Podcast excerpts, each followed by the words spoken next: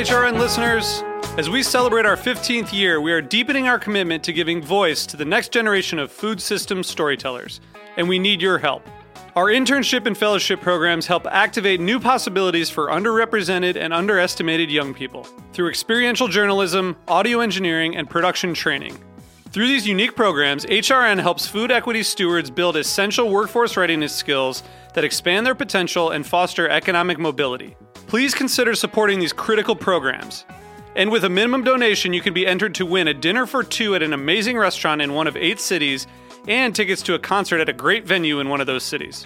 We have incredible partners across the country who have donated, as they also share our passion for helping to educate the next generation of food systems storytellers. Check out heritageradionetwork.org slash 15 to donate and enter to win today. That's heritageradionetwork.org slash 15 to donate and enter to win today.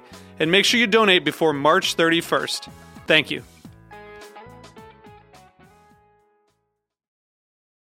This program is brought to you by Joule, sous vide by Chef Steps. Joule takes the guesswork out of cooking. Learn more at chefsteps.com slash J-O-U-L-E. I'm one of HRN's interns, Nina Medvinskaya, with a preview of the next episode of Meat and Three, our weekly food news roundup. This week's topic the marriage of food and danger. Sometimes danger lurks in the food that we eat. So instead of saying what is poisonous, I'd rather say what's not because it's literally just the flesh and the fins. Food poisoning doesn't just threaten our bodies, but it endangers our environment as well. The emissions of JBS, combined with the other top five meat companies, exceed the annual emissions of Exxon, Shell, or BP. For more, tune into this week's Meat and Three on Heritage Radio Network, available wherever you listen to podcasts.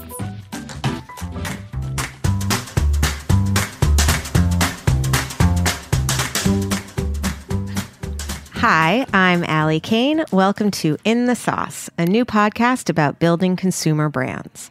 When Haven's Kitchen launched a line of fresh sauces for grocery stores last year, I knew we were jumping into something crazy. We're a cooking school in New York, and creating a product line for stores across the country would require a lot of learning. So, in my efforts to get educated, I started meeting everyone I know and respect who could advise me and share their experiences. Then I started having those conversations here as a podcast so that other entrepreneurs can learn from them as well. This is the story of Haven's Kitchen Sauces, but it's also the story of every growing brand because we're all in the sauce. Today, I'm speaking with Hannah Bronfman, a multi hyphenate DJ, entrepreneur, wellness guru. I like that word. and now author. Uh, Hannah is a global brand ambassador for Adidas and American Express, as well as the face of pop sugar programming via her digital show Hannagram. Hannah has been featured in a bunch of campaigns and hosted a bunch of programs on E, VH1, and the Food Network. And with the publication of her first book coming up, I think it's safe to say that Hannah has turned it all into a full blown brand. I'm super psyched she's here today because I've been getting a lot of questions from listeners about building a brand. Does it have to start with a product? Does it have to start with a store? People are creating businesses that aren't exactly traditional and they want guidance. So I think you are a perfect guest for that. Welcome, Hannah. Thanks so much for having me. My pleasure. Um, so I feel like it wasn't that long ago that you were in fourth grade. ha ha. Um, but I do always start off sort of asking because I feel like people have had the most sort of random and yet indicative answers depending on like the operations people have very interesting answers of like what they wanted to be in fourth grade. And interesting you know, so can you tie back to do you remember when you were 10 11 i do yeah. When i was 10 11 i really wanted to be a ballerina. Yep. I was in full-blown dance mode um, dancing almost eight hours a day wow. going to performing arts camps. Um, you know it was pre uh, like you know it was pre-pubescent mm-hmm. right it was yeah. before my bat mitzvah. It was before like you know friends kind of made my life, um, and ballet was definitely um, what I was striving to achieve. Was this you know status of you know ballerina ballerina dumb you know So it was like the nutcracker you wanted to be like the girl. yeah, well, you know, I actually didn't. So it's funny that you say that. Did I want to be the girl? I actually never wanted to be that girl. Uh-huh. I wanted to be the Rat King. I wanted to be the Sugar Plum Fairy. I wanted Right. to be. I wanted to have one of those solo roles that I kind of looked up to in a semi-adult. Like those those roles were kind of always reserved for like the cool teenager girl Right. you know and actually i before i left ballet i did end up becoming the, the rat king Okay, well, so that's awesome. that was awesome Right. um, but it was actually so much of what i learned and experienced at that time and in that environment has so, everything to do with what i do now Yeah, so trace a little bit of it. um, so during that time, you know, it's an awkward time for kids, Mm-hmm. whether you're, you know, not growing as fast as everyone else or you're growing in weird places. What or, was your not that we have to get into like your puberty trajectory, but like were you a late bloomer? Were you an early bloomer? Like did you I mean I was I don't know in terms of like late or early and I feel like that is like changed over the course of like the Yeah. last couple decades but I was about 12 when um I like got my period and I was actually at performing arts camp when I got my period and I remember and this is actually something I talk about in the book it was like you know someone was like get a tampon you're late for class right. and I was like, what happened to like this amazing moment of Right. womanhood that I'm like about to embark on? Right. Or where's the like, it was just, there was no. So clinical. It was so clinical. Yeah. And um, at 10 and 11, I remember I, I definitely didn't look like everyone else that Right. was in my class dancing. And I saw how everyone um, kind of their behaviors, you know, like a lot of people would, you know, not eat Right. or talk about how they were dieting. And Yeah. by, by the way, we're 10 and 11 I years know, old. it's so really scary. And, and we're only really picking up what we're being told Mm-hmm. at home or what what we're hearing from our parents and whatnot. So I was uh, at a young age, I was exposed to a lot of negative body image and Right. body talk. Um, and so fast forward, Mm-hmm. you know, 21 years, I work in the world of positive body image. That's so interesting. It is a direct line. It really is. I mean- absolutely. And I guess, I mean, so in a way, no matter what the medium was, whether it was like, I'm going to play amazing music and let people just like dance and feel good, or I'm going to post myself doing a face mask dancing across the room, you're literally sending out of every pore of your body this message to people like, just enjoy and like relax and love yourself. I mean, I feel it, and I'm definitively not a millennial, nor am I probably your core like target demographic. But I feel good when I watch you do what you do. And it doesn't matter if you're cooking or you're dancing or, I mean, you're DJing or whatever you're doing. I your, mean, thank you. Your whole MO in life is probably going back to those 10 year old girls and just wanting to say to them, like, don't do that to yourself. Seriously, and and honestly, it's one of those things that if we don't get under control, like all of this like negativity Mm-hmm. and um, kind of twisted way of thinking and doing in order to conform to something that doesn't really exist, Right. but you, but it it could be your whole world Yeah. at that moment. But if we don't start changing those thoughts and those conversations with ourselves at a young age, they're the types of thoughts that end up staying with us our entire Absolutely. life which can really really you know create like very disastrous things in For our 20s and and our the people 30s around us. oh 1000% right, so So how did it shift? So you did you sort of consciously say like, mm, uh, not so much for me, and then switch into another dance, or did you? yeah so did- so actually it was kind of right around like 15 Mm-hmm. where i really kind of saw how much dedication um, the ballet world needed. And I kind of got to the point where I like really valued having fun and like spending time with my friends. And I didn't want to change schools to like go to a performing arts school. Right. So inevitably, I kind of just said to myself, you know what? I'm not going to be a professional dancer. So I don't need to put these pressures on myself. I'm going to channel this energy into something else that makes me feel good. So I actually left the ballet world and I went like full speed ahead into team sports Right. Okay. at my high school. Um, and I played all sorts of team sports. I played soccer, I ran track, I swam, um, I even played basketball. So, eh, you know, and those were the types of like things that I really loved doing because where in dance, it was every man for yourself, Yeah. even though it was a, and it was a fake community. Yeah. Right. But in team sports, it really allowed me to understand what my strengths and weaknesses were. And that's also where I really found out that I was a leader. That's great. And so that was like, it was really an eye opening experience and it was so fun. I had a great time. And, you know, I recently read something about how people who, um, are on team sports are really really good in community specifically Yeah. in like startup world Absolutely. They say that the the the two. I mean, they the military happens to be very good to hire from, and Right. and professional or you know college athletes. yeah because they learn their value on a team. They also learn leadership. They also learn how to listen, Listening, you know, 1000%, and that yeah. the sum of the parts is greater than the Exactly. individuals.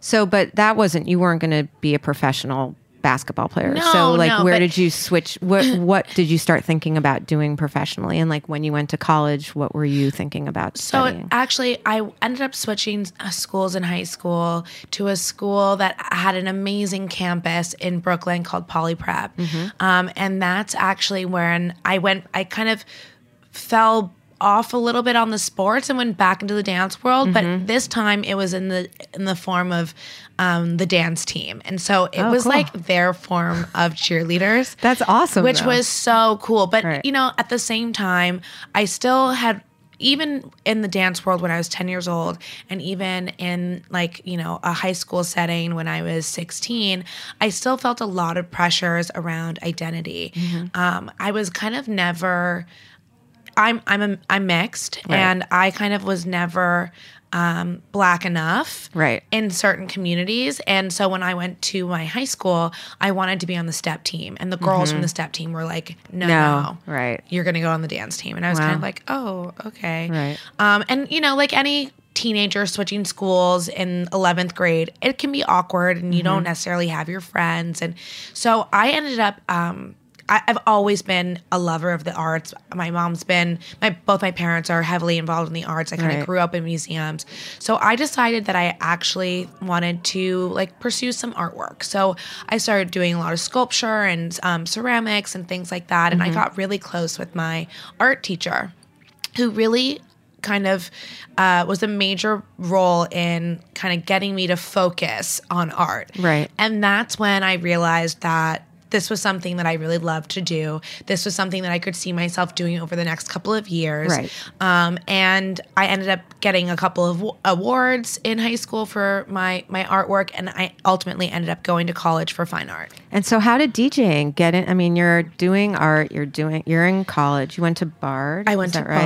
Bard, So, were you DJing in college, or That's actually where I started DJing was in college. So I, I come from a really musical family, like arts, music. Right. Um, actually, every single person in my family has a musical talent. Right, and that's funny. Which and mine, I guess, is DJing. Right. Um, and I started DJing in college. You know, Bard is in a really small town, Mm-hmm. and there was one bar in the town that we um, lived in, which is in Tivoli, New York. Mm-hmm. And um, we were kind of just like sick of listening to the local music, like the locals like taking off the jukebox. We're like, this is so old school. Like, we need to like liven this place up a little bit. Right. So we convinced the owner of the bar to give um, my friend and I a night at the bar to throw a party. Uh-huh. And, you know, whoever could get in past the door guy who was like gonna let the fake IDs in, Right. right? Like it turned out to be such a rager. The bar made so much money Ah, that night uh-huh. that the owner was like, "All right, every Thursday night is yours." Wow. So that's kind of how it all started. And then you just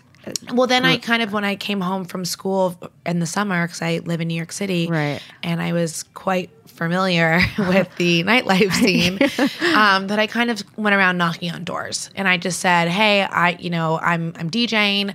I would love to be able to DJ for you guys." And, and Right. it, it took a lot of convincing, and I had two friends who had just opened a pretty awesome spot that gave me a chance. And again, it was we were you know the night went on till five in the morning, and eventually you know this is all before social media, so this Right. it was purely word of mouth. I ended up getting a few residencies, but then I would go back to school, Mm-hmm. right? And so then I would maybe only play once a month in the city, Right.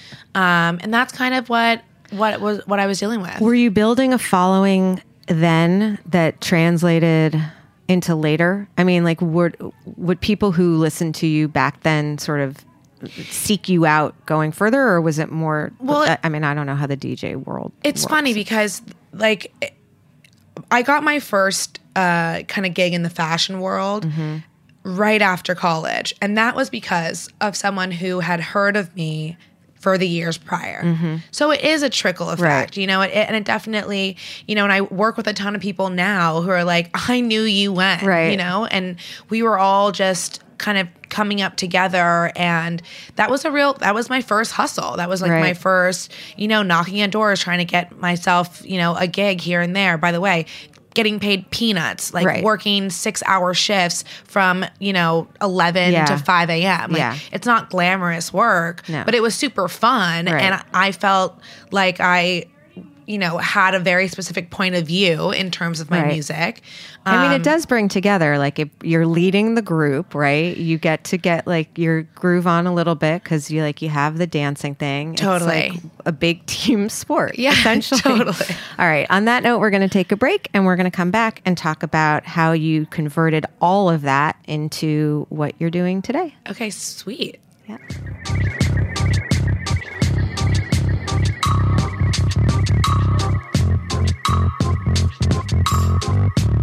This program is brought to you by Joule Sous Vide. My name is Caity Moseman Wadler. I am the executive director of HRN and a real life Joule user. When you cook with Joule, there's zero guesswork, so steak, chicken, seafood, turkey, vegetables, and eggs all come out exactly the way you like them. The Parrot app is intuitive to use and preloaded with all the recipes you'll need, and it has a great visual doneness guide.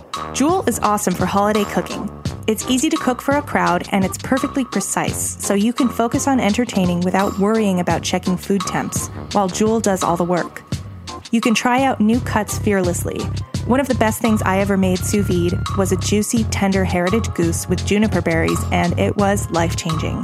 And pro tip Joule is small and packs easily, so you can sneak it along on your holiday travels to be this season's food hero everywhere you go. With Joule, you get perfect food every time. To get yours, visit chefsteps.com slash joule and use code HRN as in Heritage Radio Network to get $15 off for a limited time. That's chefsteps.com slash J O U L E, code HRN. And happy holidays from all of us at Team HRN. Hi, and welcome back to In the Sauce. I'm um, having a great conversation with Hannah Bronfman, and now we're going to get to your book. So tell me how the book happened, what the book is, and, um, you know, what you're excited about. Sure. Okay. So the book is called Do What Feels Good, and it is available for pre order um, right now. Um, so the book really is a download of everything I've learned over the last 10 years on my wellness journey. Um, it is expert advice, pro tips, different, um, different ways that you can implement goals to kind of achieve a better sense of self. Um, this is not a guide to be like me. This is not a meal plan, and this is not a workout guide. This is literally a way um, of living. This is every. This is all the advice, everything I've learned that I rely on on the daily, um, and it's really about kind of getting back in tune with yourself. And I mean, I guess for, you know, the people that listen to this podcast are listening because ultimately they have either an idea or they're starting something or they think they might at some point. Sure. Like it's kind of a nichey thing, right? And so I guess what what I've been hearing a lot of from people who listen is, you know, uh, they have a big Instagram following, or they have a blog, or they have a community that they've built in fill in the blank.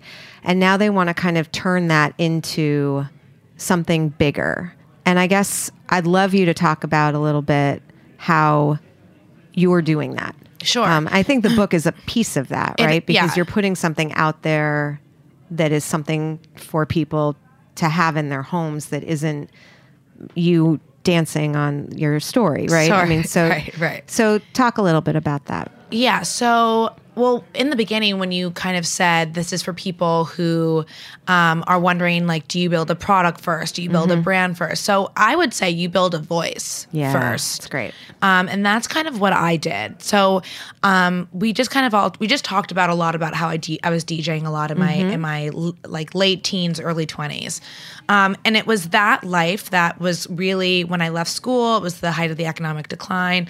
I was DJing, um, you know, simply to just make money. I want you know I wanted to be an artist, but I between rent Right. and studio rent and materials, forget So it. you didn't think that you would be a professional DJ. You still wanted to be a ceramicist. Oh or a yeah, I painter, wanted to be a full like installation artist. Got it. Like large scale, Right. like the whole thing. Um, work in MoMA. You You, still know. might be. Well, you never know. Right. but um, I was DJing a lot to to make money, and I found that I woke up one day extremely burnt out, Mm-hmm. and I realized that this lifestyle was not sustainable. Um, and that's kind of when I shifted my focus on really kind of changing my lifestyle so that I could get back to the things that made me feel good.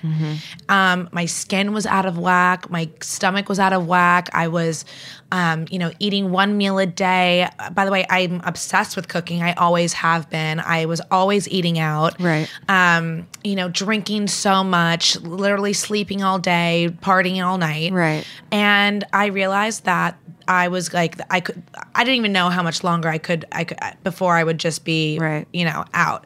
So I made a conscious decision to kind of switch up my lifestyle and I devoted myself to really living the happiest and healthiest version of myself. Mm-hmm. And so that's kind of what sparked my journey. And that was when I was um, 20 years old. Wow. Um, and so I started to meet a bunch of experts and take a bunch of tests and figure out what was going on with me, what was going on with my gut, Mm-hmm. um, how my gut correlates to my skin, how um, everything I eat like is affecting my mood, Yeah. you know, everything. And so um, it was actually kind of through that process, um, while also the the real shift I made in my lifestyle in terms of my income was. You know, I only had one craft at the time, and it was DJing. So Right. instead of DJing nightclubs, I started DJing corporate events. Right. The money was better, the hours were better. Right. Um, and suddenly I was now in front of like a group of, you know, brand marketers as opposed to, you know, degenerates. People going to clubs. Yeah. Right. Okay. So not that club people are degenerates, but at, No, you know, I felt like one at the time. So I'm saying it in jest. I don't Um, think many of them are listening, so it's all good.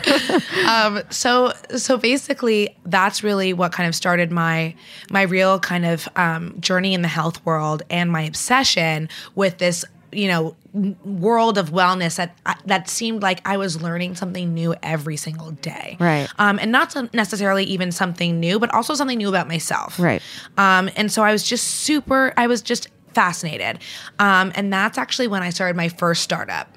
Um, so I actually realized that because I was DJing for these brands, um, I kind of needed to take a little bit more care in my appearance. Um, so whether I was going to get my hair done or get a manicure or something, um, it was kind of the year that I think Uber had been out for one year already. And I realized that there, and there was also Groupon right. And like Gilt Groupe and Yep. this like kind of like these on demand Yes. services.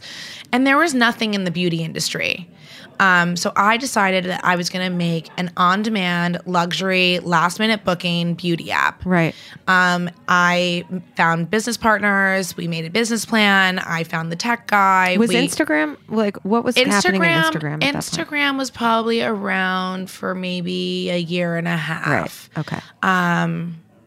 Yeah, around a year and a half, maybe even less, to be honest. Um, because I think Instagram came out in 2011. I think I got my Instagram in December of 2011, and I launched. I started working on this company in 2012. Right, okay. But we didn't launch until 2013. right. Anyway, we launched our company, and through that, I also became um, so in like intertwined in the beauty world, meeting Mm-hmm. all of these different entrepreneurs who were business owners, um, Right. and it was I wanted to maximize their small business, right? Right. I wanted to fill their unsold Right. chairs and Absolutely. and do that whole thing. So that was my first real look into the business world. I created a product. I found my co-founders. We raised money, and then we ended up having a falling out. Right. And so, you know, I went through my essentially I went through my MBA in Right. business by creating a business Yep. and failing. I kind of think that's the best way to do it. I'd like to not have the failing part, but I definitely You're definitely not failing. I've been like your number one customer, I feel like, for the last like No, but years. I mean, you can't. You know, you can learn things theoretically, but I mean, I I also have a bunch of guests that ask if they need to get an MBA or need to go. I mean, Right. I I, and I, I did think for a minute about going to business school. it'd be nice to be able to do Excel. totally. Yeah, but I feel like things I'm still learning. You know, and the thing is, at the end of the day, we, all of that stuff in theory just doesn't. When you're in practice, it's super different. you Totally. know? And I, there is something to be said. In the world of business, there are a thousand different types Right. of people. You might not right? be an analytic. You- right. Right. There are analysts, there are tech people, there are brand officers, there are visionaries and creatives, and then there's downright operations, right? Right. So, um, and logistics, right? So it's like you gotta, you, you can, there's so many ways that you can go into it. You just kind of have to figure out. And by the way, you really do need to figure it out because you're not going to be able to do everything, and that's super important. Well, it's one of the things I was talking to two co-founders last week, and you know, one of the big caveats they sort of said was the reason why it's working for them so well is because they are so different. So, Right. two creatives starting a business together is probably a recipe for disaster. Absolutely. Anyway, Absolutely. So, so did the, how did this evolve? Because Sure. The- okay. yeah. So okay. So then, um, I I didn't think I'd ever recover after Yeah. this. Right. It was it was my baby. It was everything, and I had spent the last three years working on it. did they continue to do it? No, they didn't. Um, well, just yeah, whatever. We don't have to go into that. But um, kind of when I just when I like picked myself back up, Uh-huh. I thought to myself, and then I turned to my to my Instagram and I said, I, you know, I've been cultivating this community here, Right. and they all want to know like what I'm. What I'm, yeah, what what kind Yeah. of smoothies I'm making, what doctors I'm seeing. No, this is these- interesting. Why do you think? I mean, this is a very hard question to answer. But why do you think? Because a lot of people went on Instagram in 2012 or whatever. Why do Mm-hmm. you think? I mean, you have a massive following, and it doesn't seem like you're like playing with any algorithms to try to get it that way. Something about you resonated early on and continues to with a group of people. And and like what do you think it is? Not that it's replicable because I don't think it is and frankly I don't think even if people tried right now they could get to it. Well, but you know, it's not that I think actually if they tried, they could. And I think it really, what resonated with my audience was really just my voice and my willingness to put myself out there. My mm-hmm. vulnerability was my asset in Right. this circumstance. I didn't necessarily know that I was doing that. Right. I was just using just- this thing just showcase like what I was up to and like I genuinely was like making, you know, beet hummus and Right. my green smoothies and working out and trying to do the things that made me feel really good while also trying to run a business and it was kind of just, you know, I, I don't know, it was just it was authentic. So when and I and I and we keep going back to authentic because I got a question about competition. I was just talking to Maddie about it.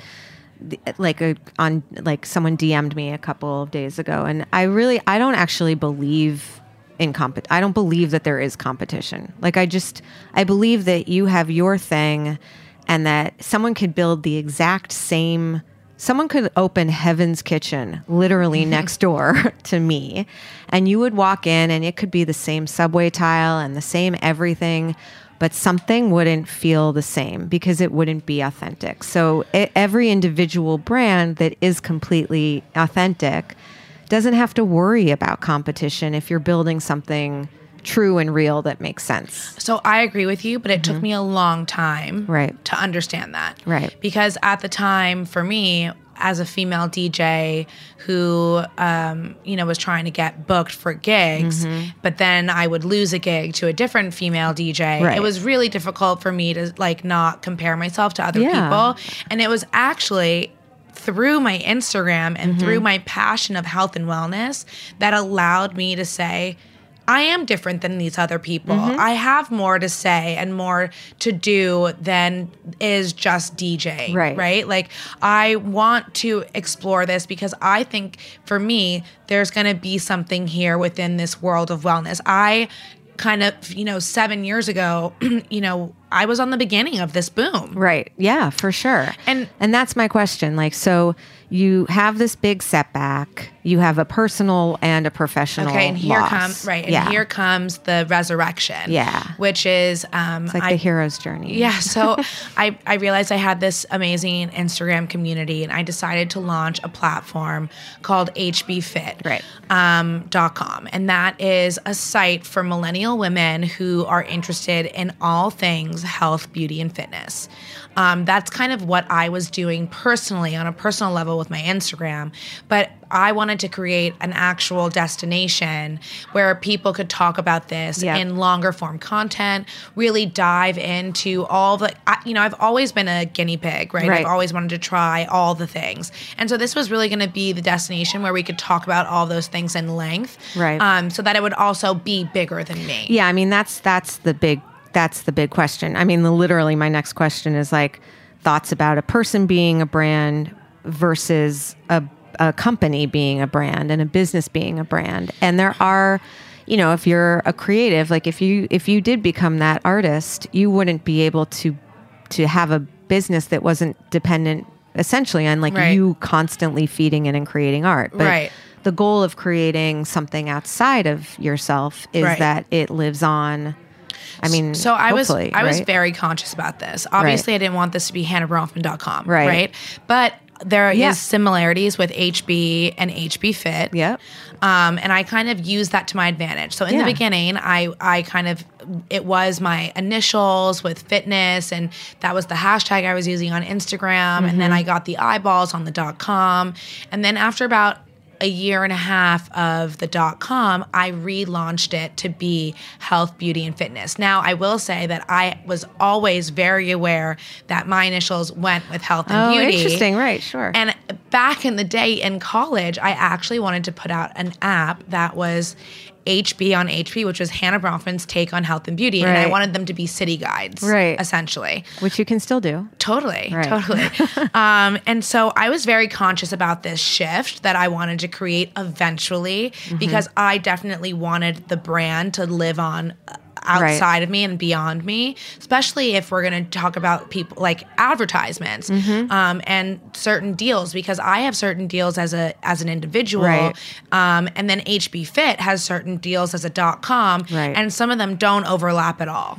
So, what would be, I mean, in terms of, you know, advising people who are thinking of leveraging communities that they've built into businesses, mm-hmm. you know, what are some things that you would say keep an eye on and like some advice you would give? And then what are some things you wish you had known that you didn't do or that you should have done or, you know, Yeah, I mean looking mean, back. I I definitely think, um, you know, it, it's crazy how much people are willing to tell you about themselves. Mm-hmm. Um, so I would say if you're a brand or or product or or what, that there's so much you can learn from your audience by asking the right questions.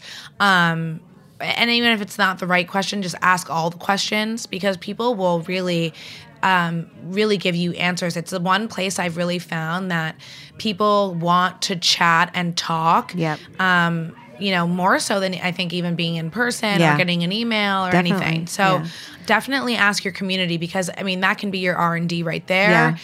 Um, that can be your brand voice. You know that that's that's everything. Yeah, I'm Um, a big believer in that. And I think also, you know, they it's not just that I mean, I used to be I used to almost feel bad asking because I felt like they were already supporting me so I don't want to like take your time and but I've actually completely shifted because Yeah. I think they want me to know them. They Absolutely. they want a brand that knows them. That's And- representative yeah, of them. For Absolutely. Sure. For sure. Absolutely. And then I think something that I wish I had done. Mm-hmm. Um, I wish I kind of. I mean, it's it's funny because I I'm a multi hyphenate and Mm-hmm. I do all the things, but I kind of wish I almost focused a little bit more on one thing, um, just because, you know, I think now literally now using like as a, my book for example um you know i thought i was like a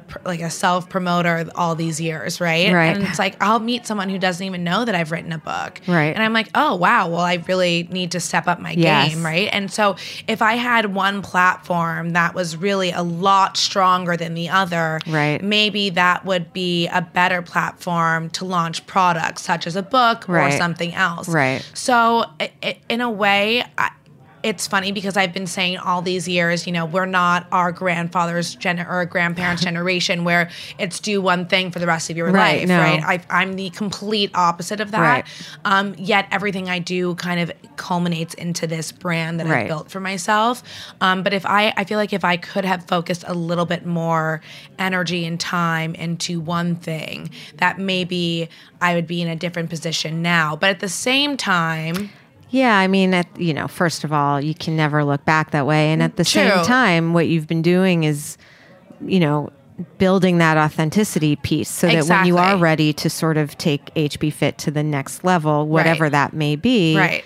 You know, you've you've been kind of. I mean, we we talk about this internally a lot. I don't have a personal Instagram, Mm-hmm. and I try not to have too much personal stuff on the. I mean, sometimes on stories, I'll find something funny. I might be literally the only one, and I'll just put it there. Or I'll put my dog there, but I I first of all, I couldn't handle it. I mean, I literally couldn't handle posting on more than one thing. I Mm-hmm. tried even having a separate sauce Instagram, and I couldn't. I couldn't do it. yeah. Um, but I definitely wonder if I had if I had more of like a founder out there thing, if it would do if my business would have a little bit more. I don't know. I, I still feel like I- it's I it's still saying. not as known as it should be after s- almost seven years. Right, You know. right. And I I wonder about that. But there's really no. I mean, there is no one way. I do think that there is a difference between um, staying in your lane, Yeah. which is not. I don't think. Not only is it not the right way to do it, but I don't think it's possible these days. I think you have to have a lot of different things going on because I agree. it's hard to just have one. Yeah. But you know, I think. But it's like, I don't know. I, I feel like I discovered Haven's Kitchen like what, six years ago? Well, yeah. Well, you're an early adopter. I, I really was. I was going Yeah. those cooking classes all the time, giving them to friends as presents, Yeah. and um, and we were I happy about that. yeah, and I, I feel like I knew about you guys completely organically.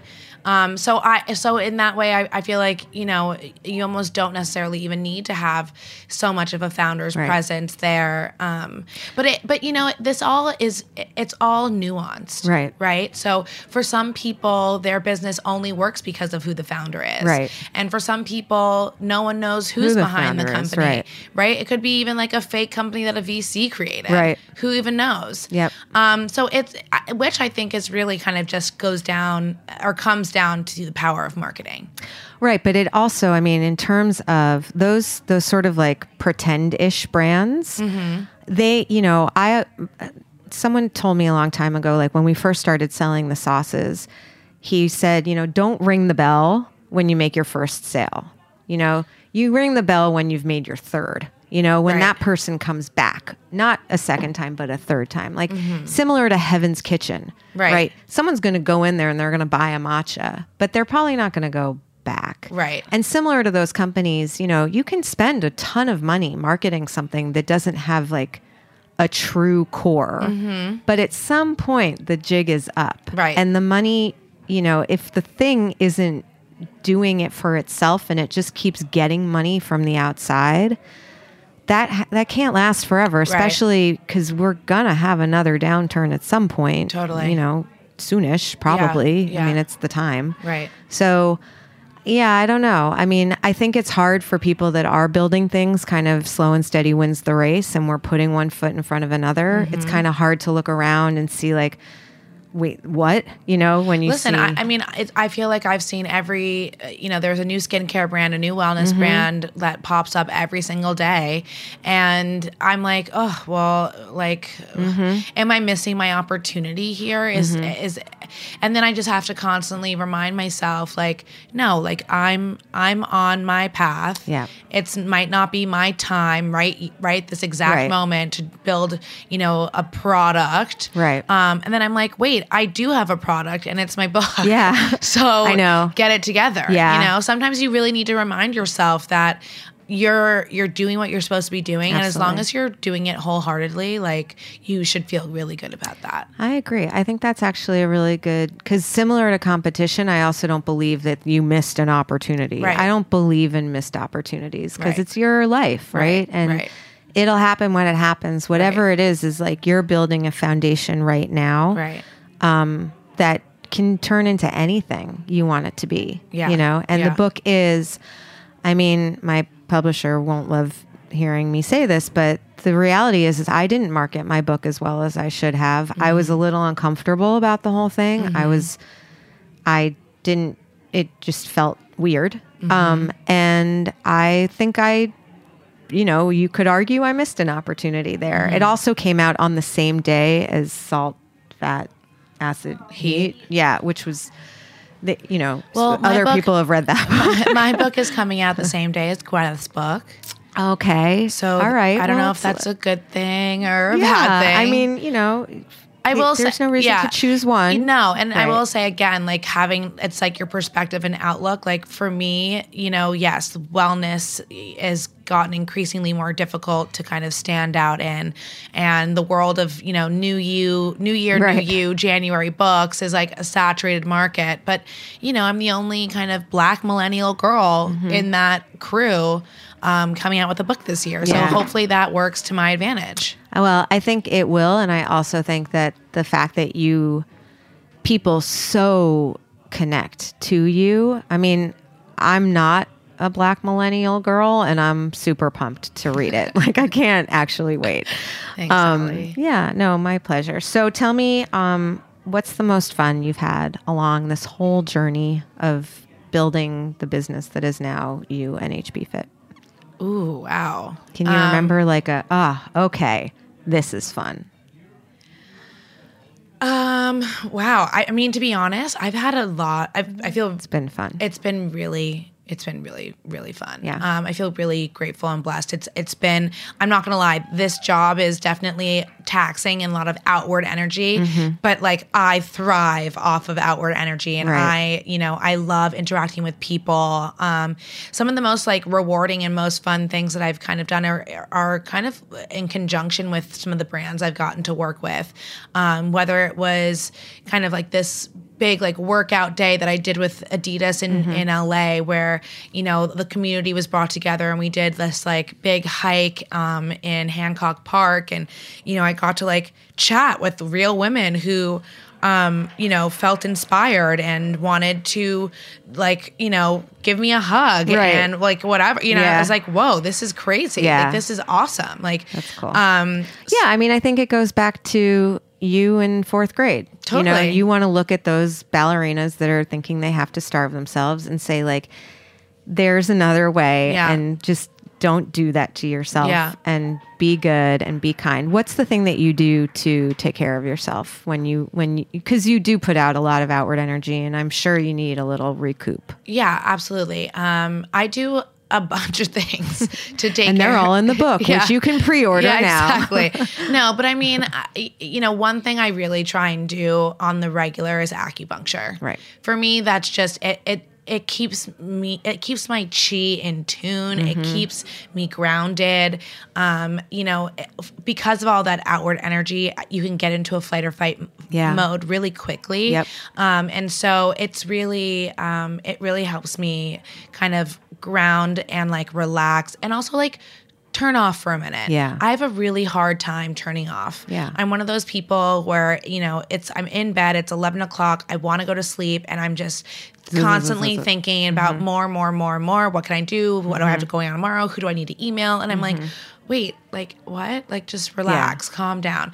Um between that between acupuncture and honestly uh, like a breathing exercise i do those are the two things that really kind of help um, relax my nervous system. Right. Um, not that I'm an anxious person. No, but you got a a I lot of get- I- energy. exactly. I have a lot of energy. So I, I need to um, constantly kind of like stay grounded and yeah. So those that's what I that's what I would say.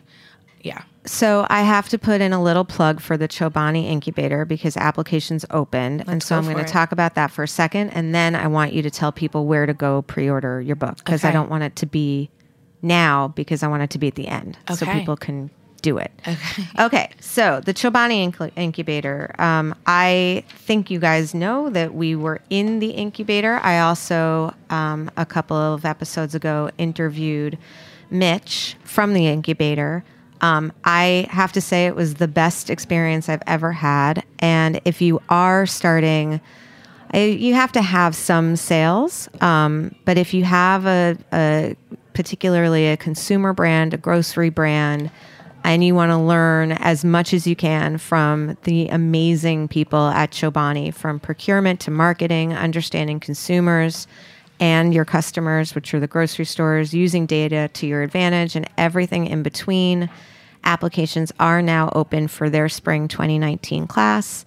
Incubatees receive a $25,000 equity free investment um, and access to Chobani's network and expertise. I can tell you personally, I'm still using that network and expertise, and we technically graduated. Um, we, like a bunch of other companies, applied uh, the year before and we weren't accepted, and then we were accepted in year two. So if you have applied in the past, please don't let that stop you from applying again. Five out of the six companies selected, including us in our last class, had previously applied before. Um, you can apply today at chobaniincubator.com, and applications are open until January 31st. So, Hannah, now where can people go buy your book, um, and what do you want them to do? Okay, so my book is available for pre-sale. Um, it makes a great holiday gift. Definitely. Um, and you can really buy this book anywhere that books are sold online. Awesome. Um, that's Amazon. That's Harper HarperCollins.com. Barnes and Noble. Um, Barnes and Noble. Um, so yeah, check it out. It is called Do What Feels Good, and there are tons of remedies, routines, and recipes that will help you treat your body right. Yeah, and feel good because that really, if you don't feel good, then don't do any of this. No, and, and you know it's funny. Like we talk so much about self care, and you know self care really isn't selfish because at the end of the day, we take care of ourselves so that we can be a better mother, Mm-hmm. friend, community men- member, um, and it's really you know. So when you take care of yourself, you can really help take care of the things that need to Mm-hmm. Be taken care of I around say you. almost every day at work how much I love the millennials. I love you guys for introducing that because my generation, it was like if you're not martyrdoming yourself, then Mm-hmm. somehow you're not working hard enough. And it's so wrong and it's adding such harm into the world and like creating such negative energy. And Totally. so I'm very grateful for you. Thank you. All right. So, Okay. Jeet, thank you for being our engineer on today's episode. And um, I'll be back next week with another episode of In the Sauce. Thanks so much for having me. My pleasure. Next year, Heritage Radio Network is turning 10. For the last decade, we've been committed to bringing listeners around the world the very best in food radio for free.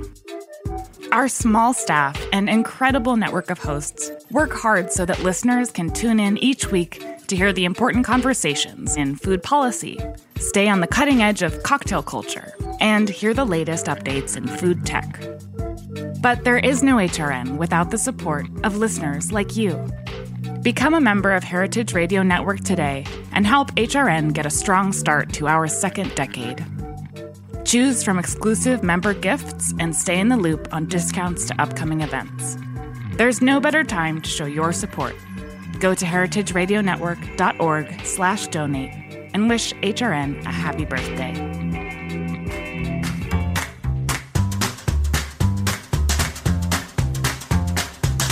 Thanks for listening to Heritage Radio Network, food radio supported by you. For our freshest content and to hear about exclusive events, subscribe to our newsletter. Enter your email at the bottom of our website, heritageradionetwork.org. Connect with us on Facebook, Instagram, and Twitter at heritage underscore radio.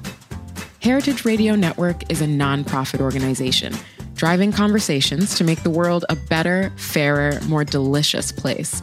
And we couldn't do it without support from listeners like you. Want to be a part of the food world's most innovative community?